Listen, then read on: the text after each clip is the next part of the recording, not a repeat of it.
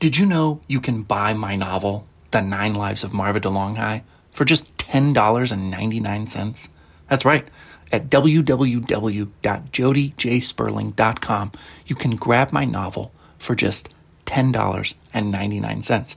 But if you don't want to have to remember the web address, all you have to do is click on the link in my show notes. It'll take you right to the paperback, and I will send you a signed copy of the book for only $10.99, not including shipping and handling.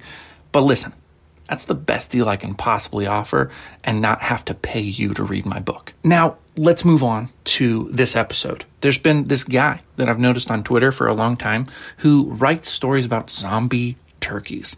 Uh, and I always knew that there was something kind of humorous and funny and clever about everything that he was doing, but I never really dug in to learn more about him. Uh, and then when I jumped into reading a little bit of his work, I thought, he's really onto something. He's got something. And so he answered my question about one ton chickens. And he was going to sic his zombie turkeys on them. And there was a perfect storytelling episode. Funny thing is, we never got around to telling the story, not in an effective way.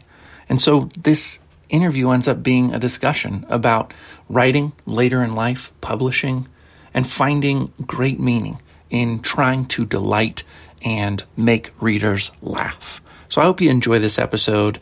And remember, buy a copy of my paperback, buy copies of Andy Zach's paperbacks buy his ebooks, buy whatever you can, because he's a really funny writer who's got some great, fun stories. You can get them all on Amazon. I'll have links to his work in my show notes as well. And without further ado, please enjoy my conversation with Andy Zach. If you ever watched an Arthur read Republican got bored, TRBM, it's the antidote. That reminds me of when I used to sell used cars to people who needed a second chance. If they had bad credit or no credit, it was no problem. Now TRBM is for writers what time lapse was for painters, what guitar solos and spotlight were for bands, and what chainsaws and ice blocks were for sculptors. But what does a TRBM stand for? Tiny rap bowel movements? That's disgusting. Tutu rockin' ballerina magic or today's royally blunt magistrate? Go ahead, you decide. And then uh, I was frying a turkey and I brought it in uh, to my family. And uh, I said, Well, just imagine if this came back to life. And someone said, That'd be a zombie turkey. And I said, Oh, that's the name of my book. and the whole book was planned around the title. That is crazy. Okay. So you you fry a turkey. Is it Thanksgiving or do you fry turkeys just on the huge in your family? No, this we got a new fryer, and I wanted okay. to try it out before Thanksgiving. So we have a tradition of frying turkeys on Thanksgiving. So I wanted to yes. try it out beforehand. So this was October. I uh, it's, it's in October. Yeah, November, uh, first Monday in November. I uh, NaNoWriMo. I, uh, mm. I went out and started writing zombie turkeys. So uh, and That's I wrote fun. the first page the first day. So that was really fast. So yeah.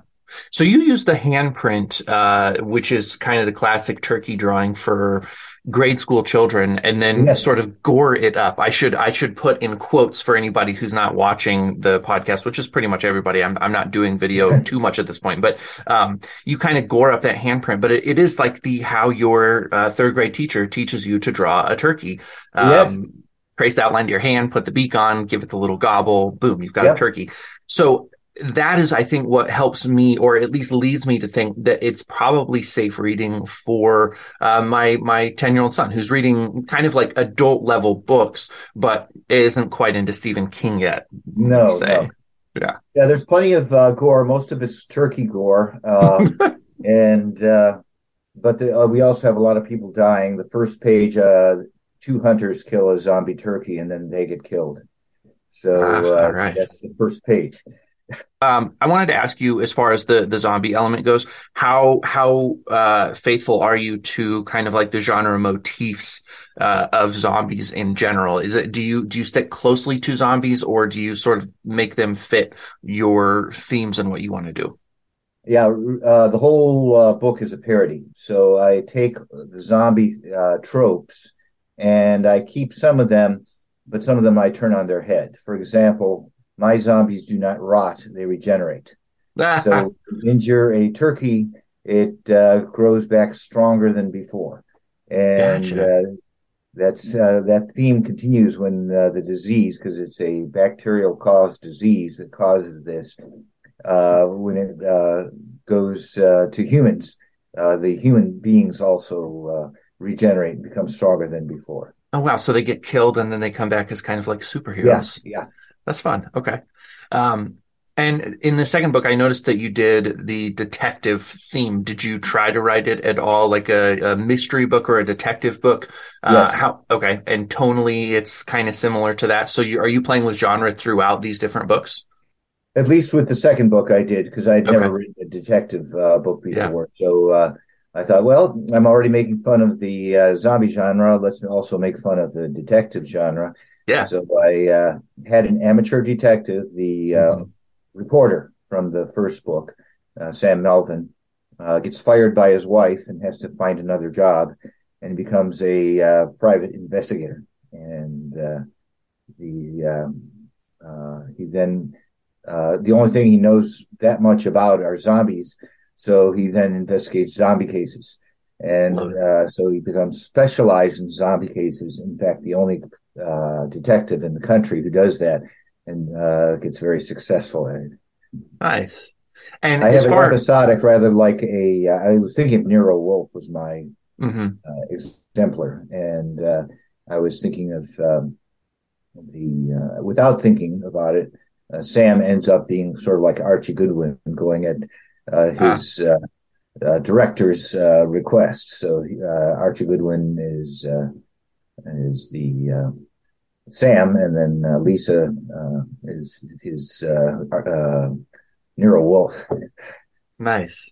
I love it. I love the idea. I love playing with with genres. I love making fun of genres. So my oh, yeah. my series is uh, like hard boiled in tone detective fiction. You've got two partners, and I I think I do like I think I set out to kind of make fun of it, to kind of parody it, to celebrate it, to exaggerate mm-hmm. it. Like I think of it what I'm doing is kind of a caricature. So the main character detective for me is a, a, woman who, by all accounts, has to smoke at least 30 packs of cigarettes a day. I mean, she's lighting a new cigarette every time she talks and she's drinking gallons of bourbon every day. It's just way to excess.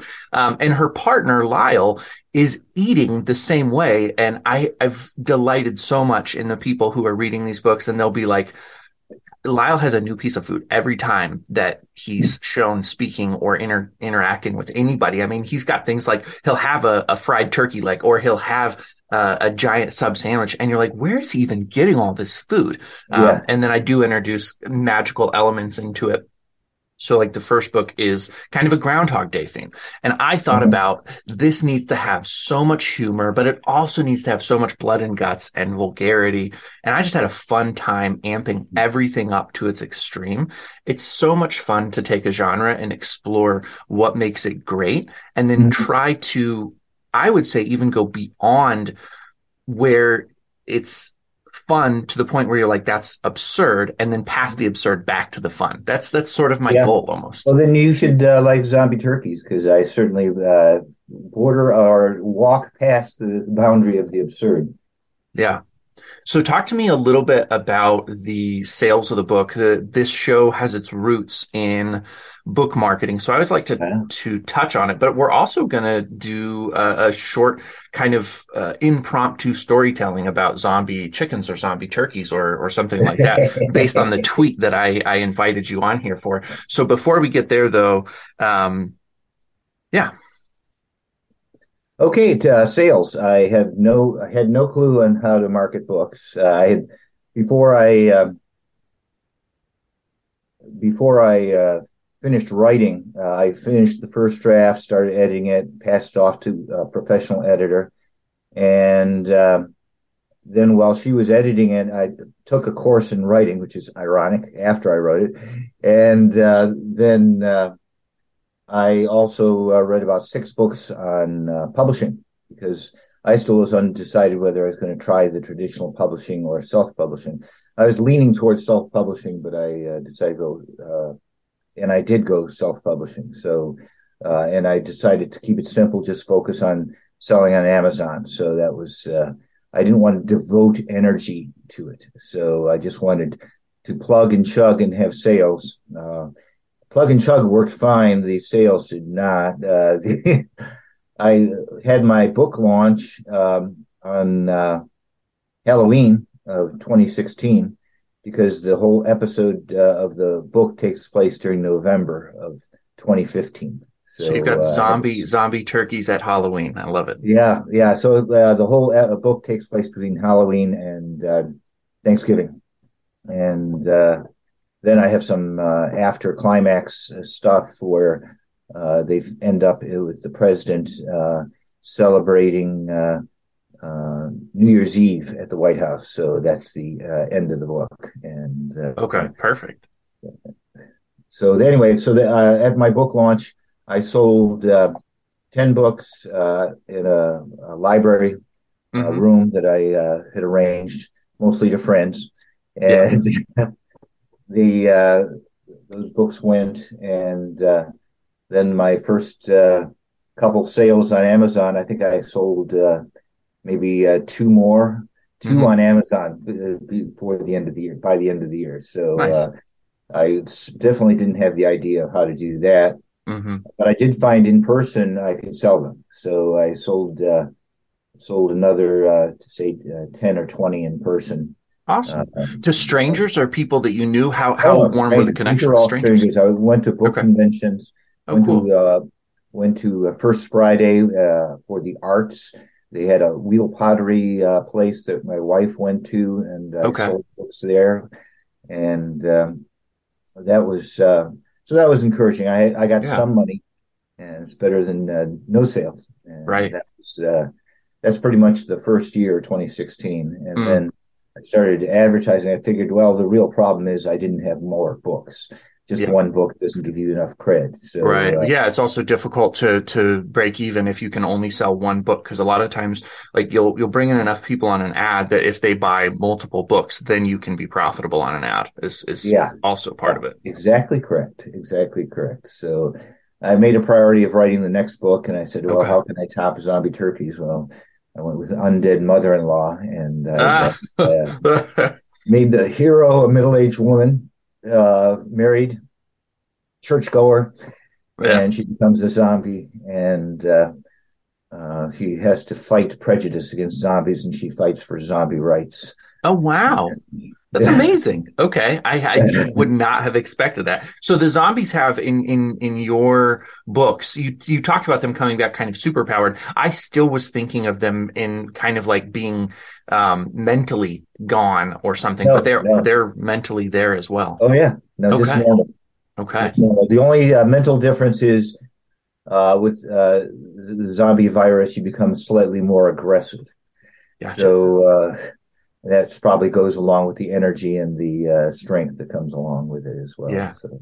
Okay. So cool. You have a, a, world of zombies that are, uh, in all uh, accounts, almost living a better life. They're super powered. They're stronger. Yes. They're yes, slightly yes, more aggressive, but like, and yeah. they become the heroes of uh, undead mother-in-law. Uh, so they they get uh, co-opted. They're all very patriotic, and they get co-opted uh, by the U.S. government to fight an international criminal gang. That's wild. That's fun.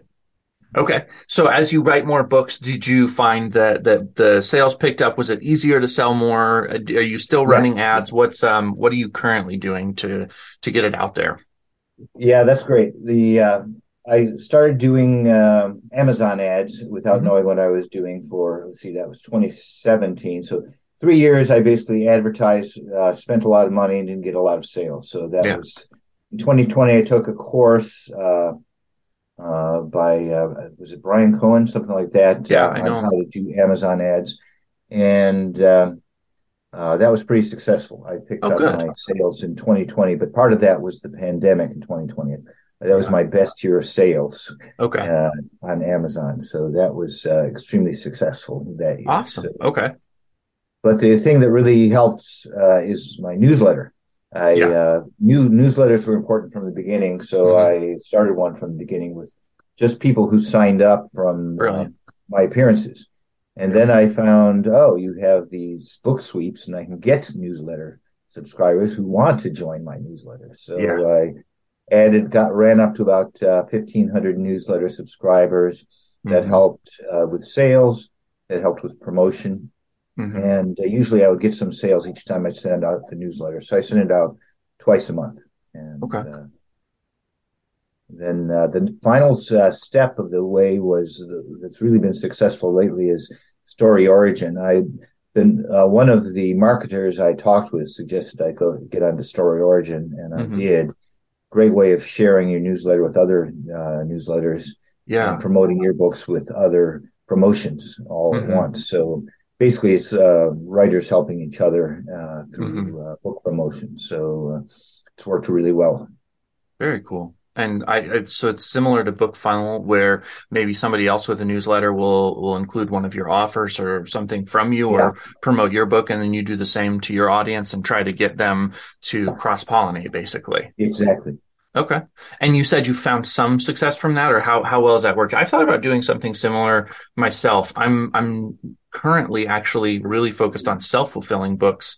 Uh, so I run Facebook ads and I'll occasionally be profitable. A lot of times I'm breaking even and sometimes I'm losing money. I think overall I've spent about uh, $2,500 this year on, on ads. And I think I've made $2,100 in book sales. So, you know.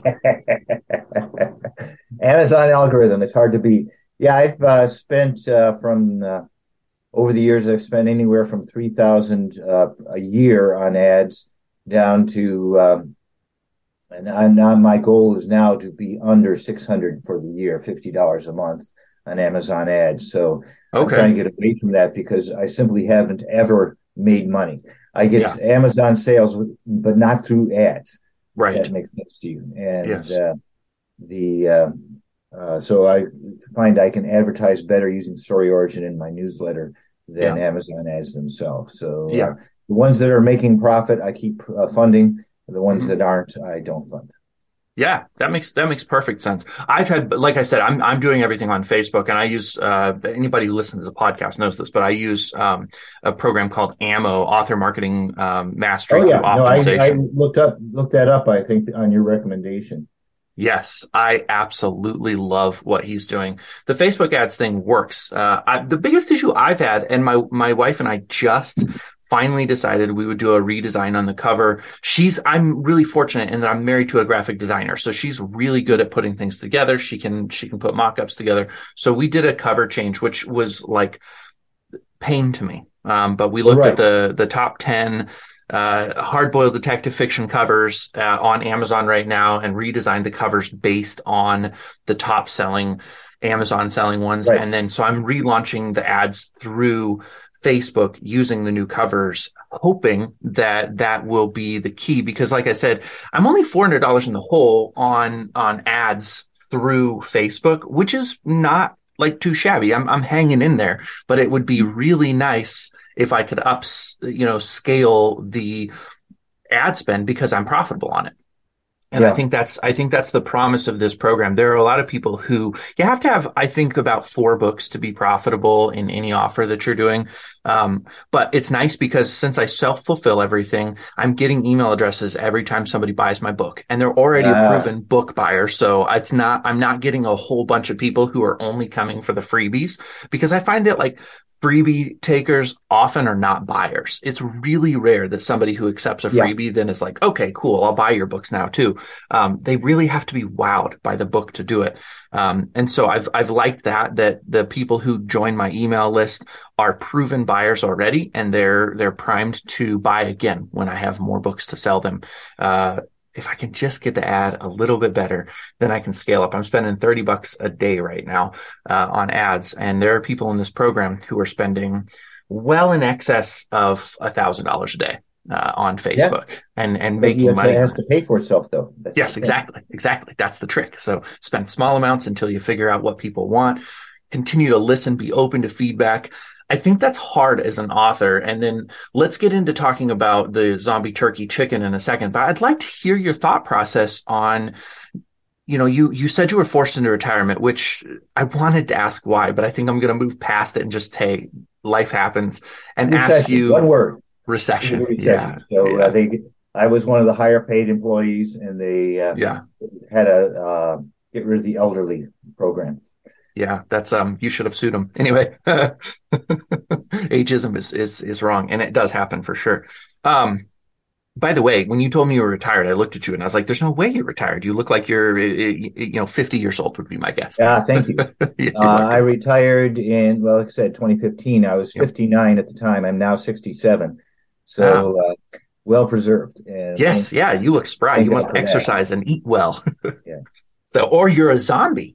Wait a second. That's always a possibility. Yeah. But I don't yeah. have glowing red eyes. But I could have contact lenses underneath exactly.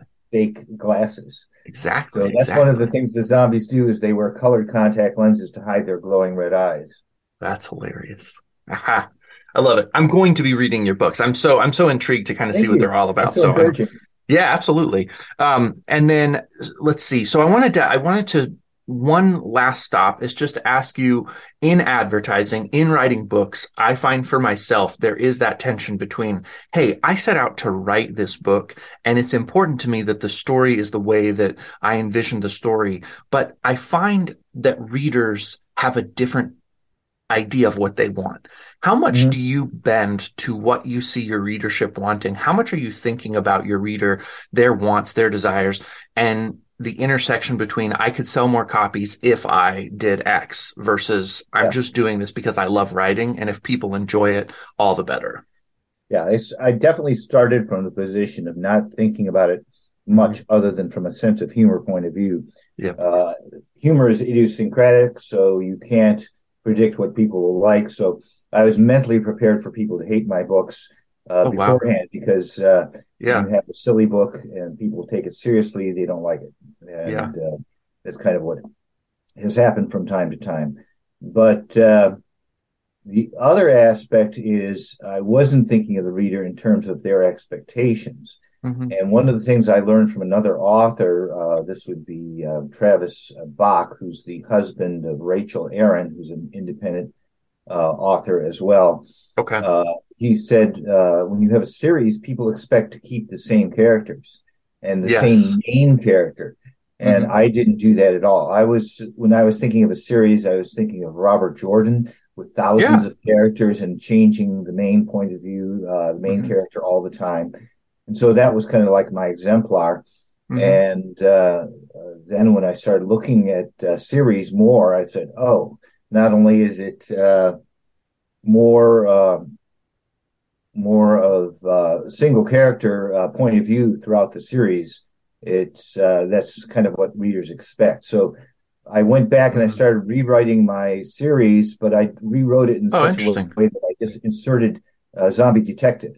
So that's from Sam's point of view, just like um, Zombie Turkeys is from uh, Sam's point of view. So I'm thinking of even writing a, a third book in the series, all from Sam's uh, point of view. Cool. So that would be uh, that would be my uh, my plan. One of my plans. Yeah. are you are you familiar? I can't remember the author's name off the top of my head, but are you familiar with the the book Redwall by any chance? Oh yeah, yeah. It's Brian Jacques. Brian Jacques. So yeah. uh, one yeah. of the things is that Brian Jacques does the same thing. That entire Redwall series, there's there are hardly any overlapping characters. Now I know it's slightly oh, yeah, different. True. I hadn't thought of that. Yeah, it's it's another one that's similar to that. It isn't fantasy, and I I would I would think about your books like what category they fit in because you certainly are not actually looking for your typical hard-boiled detective fiction kind of reader or no. even your World War Z kind of zombie reader. You have. Well, I was looking crowd. for zombie readers with a sense of humor. I yeah. knew there were millions of them out there. All I Absolutely. have to get is like ten percent. I'd be rich. Yeah, yeah, exactly. Even one percent, and you would be doing just fine. I think about oh, that yeah. all the time. If I could, if I could numbers at one percent, I said yes, yes, yes, exactly. I know. I think about that so much. Okay, well, so you've you've started writing books to listen to your readership and what your readership expected with kind of uh, characters and maybe uh, a semi-connected story arc and things like that. Um, it's clear that you're doing this because you love doing it, but it's also clear that you want readers. Um, anything else like that stands out to you about your process and how you try to connect with readers or the writing process that you feel like nobody else is doing and you would love to say if you could just have the ears of an audience that's never heard you before Oh, okay. That's a great question. I guess I would just go to my writing process. Uh, I'm goal directed. So uh, I saw, uh, I think, a post on uh, enneagrams uh, from you, or is that? Another... Yeah, yeah. No, that yeah. was, yep, that was my yeah, last so I'm, episode. A, I'm an eight with those seven wings. So I took the test. Nice. And, uh, so I'm very goal directed. And in order to keep myself driving forward, I set a goal of publishing another book every nine months.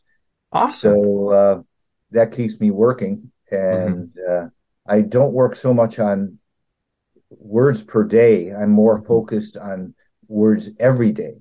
Yes, and, absolutely. Uh, get some progress every day mm. because even hundred words a day over uh, 300 days is 30,000 words. And, yes uh, so that's uh, that's kind of my focus uh, my focus on that so that's one thing the other thing is i typically will have a large theme or concept at the beginning of the book and then i will break it down into the story arc and then i will break it down into scenes and then mm-hmm. i'll diagram the scenes out and write them and that's uh, wow. really helps me uh, so i use a spreadsheet with um, uh, the in each individual scene summary before mm-hmm. I uh, write uh, the scene, and uh, that's uh, that's been really helpful to keep yeah. going. Particularly in uh, you get writer's block, just you can't get writer's block in one scene, go to a later scene.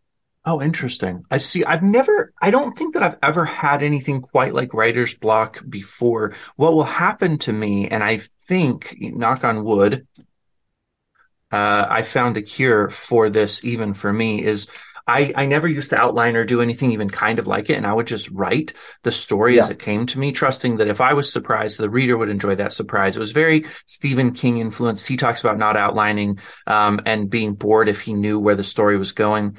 But I have uh-huh. these absurd deadlines with my detective series right now. I have to have one finished by Friday.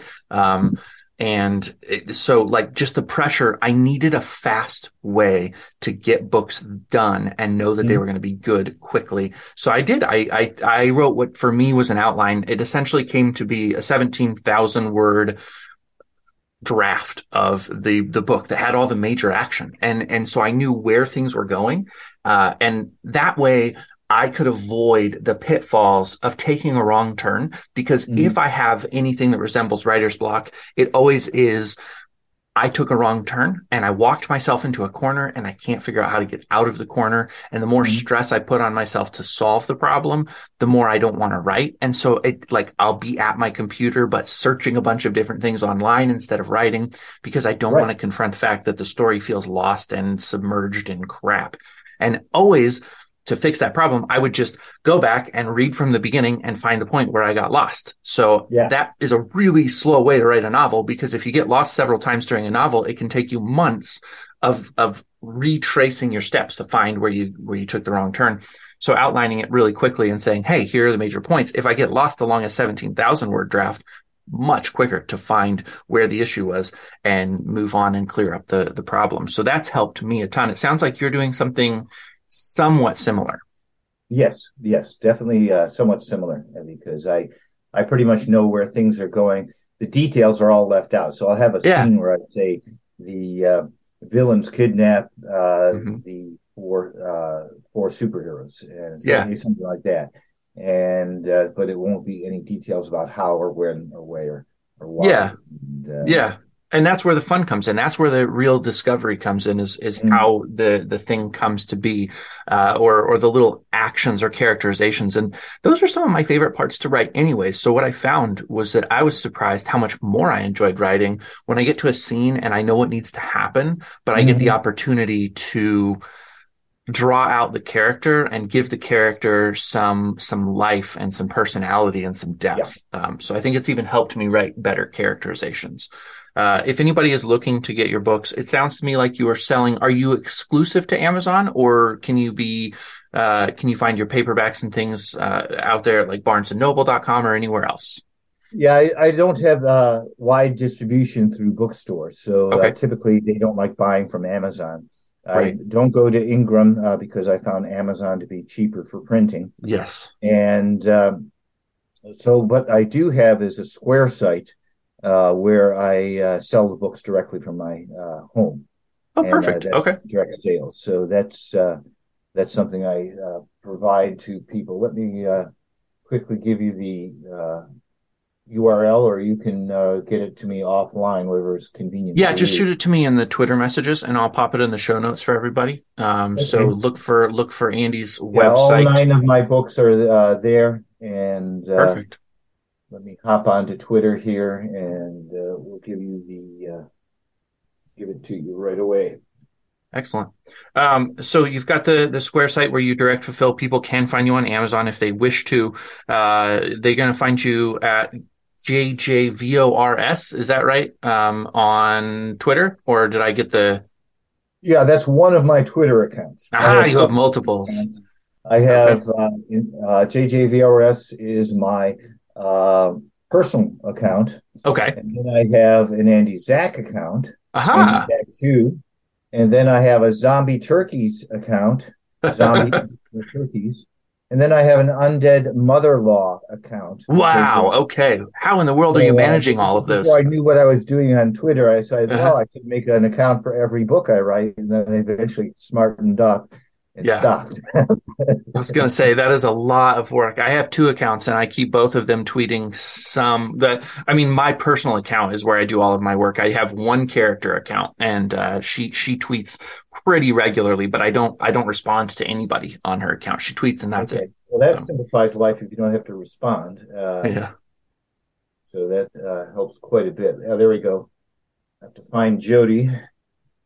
Jody Sperling. There you are. Oh, you have a blue check. That's kind of cool. Some uh, writers are against it. Uh, I haven't found any benefit to it yet, so I haven't. No, yeah, I, I, I know that Twitter, for the most part, like I said, has treated me really well. Uh, I have grown the podcast almost exclusively through Twitter, and it's a big oh, okay. podcast. That's so that's reason. Yeah, it's it's been really nice. Um, I will say, and if Elon hopefully listens to this podcast, uh, I I want to contest the algorithm right now. He's changed something about the algorithm, and I I am under the impression at this point that it's a popularity contest, which bothers me a little bit because I'm getting really great interaction in my comments and uh, in my likes. I don't tend to get as many retweets, which questions just don't. Um, and I think that he favors retweets more than he does actual interactions, which makes Twitter's social aspect kind of a pain in the ass.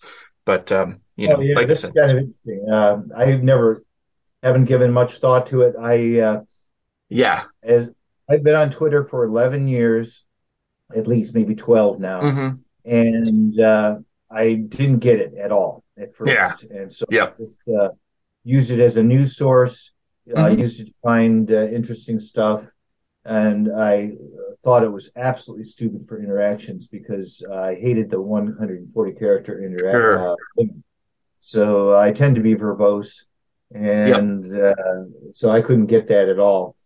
Eventually, about 10 years later, into my yeah. career, I uh, found a lot of authors and writers. Yes, and, and uh, that was really helpful, just interacting with people like you. Yeah, and so these actually became real friendships, mm-hmm. and uh, enjoyed their content. So that was probably the intent of Twitter all along that I didn't get mm-hmm. for ten.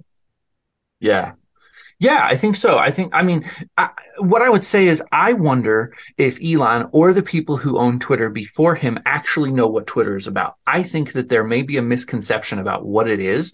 I, I strongly believe that Twitter would be better for people who actually wanted to have a business on Twitter. And it would be better for the people on Twitter if they would embrace that conversation is the best thing we can do. Having a, a 240 character limit at this point is a real breath of fresh air because it does mean you have to be concise about what you say. It means you have to think about how you say things and cut and trim the fat, but you have the opportunity for multiple back and forths. My favorite part is getting in a conversation with someone like you or telling a story with someone like you that goes back and forth and it's equal parts response and uh, you know it's you're volleying back and forth. I really like that, and that's that's what Twitter is all about. You build these relationships my most loyal book buyers all come from from Twitter, um, but it is also really difficult to run an ad or something on Twitter because I don't think that people understand what it's really doing. Um, yeah. Okay. Yeah, no, so that uh, that is not. Uh, I think you're right. And before Elon had it, it was a confused platform because mm-hmm. no one seemed to know what it was all about. It didn't have yes. uh, didn't have a vision. I think is the word I'm looking for. Yeah. And, uh, people used it and they liked it, mm-hmm. but uh, the company itself didn't understand what. No, not at all. Yeah. Yep. So he may he may give it more vision. I'm not really sure. I I actually tend to like him very fairly well. I think I'm I'm intrigued by some of his behaviors right now. I'm not exactly sure how to interpret uh, like the Dogecoin uh, logo that he used yesterday. I don't know if it's still up today or not, but uh, for a little while it replaced the That was a uh, uh, one time thing or a long time thing. And, uh, exactly. I uh, this in my previous career, I was a project manager, and one of the mm-hmm. things I studied was change management. Mm-hmm. And basically, uh, nobody in the tech world does change management. They just make changes without mm-hmm. regard to communicating and yeah. letting people know why. Mm-hmm. How do I use the change? Mm-hmm. And what exactly? you know, and uh, how do I go from what I'm used to to this new system? And exactly. that's never told. No, it's not. Yeah, I, I, lost the job I really loved uh, because of poor poor change management. Actually, I was trying to manage change, and the company was angry at me for being too transparent with my uh, the managers that I was overseeing. That's uh, a different conversation for another time. But yeah, change change I, is really important. I have an alarm going off. Excuse me here. I have to yes. stop the alarm.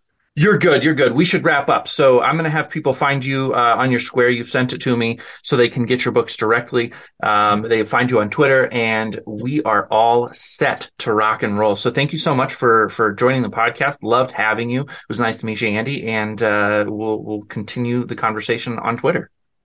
I'm so excited. Thank you so much, Jody. Have a thank great you. day. You too. Bye.